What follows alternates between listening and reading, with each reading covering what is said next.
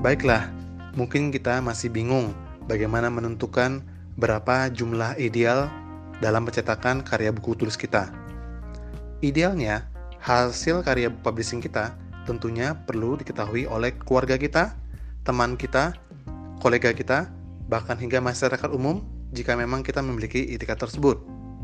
Namun, perlu kita perhatikan, ada dua jenis kategori berdasarkan jenis cetakannya. Yang pertama, jika kita tidak menarikkan dalam jumlah yang banyak, dalam artian mendistribusikan kepada banyak orang, kita bisa memilih print on demand, yaitu melalui proses cetak digital, mulai dari hanya cetak satu eksemplar buku hingga mencetak 250 eksemplar buku. Tentunya, secara umum harganya memang kurang efisien, tetapi cocok saat kita menyesuaikan dengan target jumlah cetakan tertentu.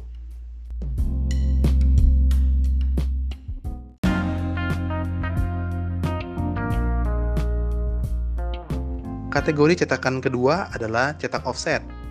Artinya, kita mencetak dalam jumlah yang banyak.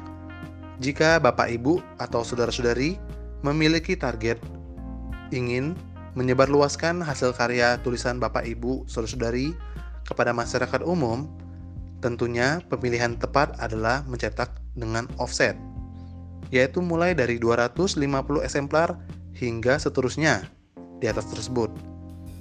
Dalam proses cetak offset sendiri, ini ada proses cetak plat film dan cetak kertasnya sendiri. Umumnya, harga satuan jauh lebih efisien dibanding cetak digital.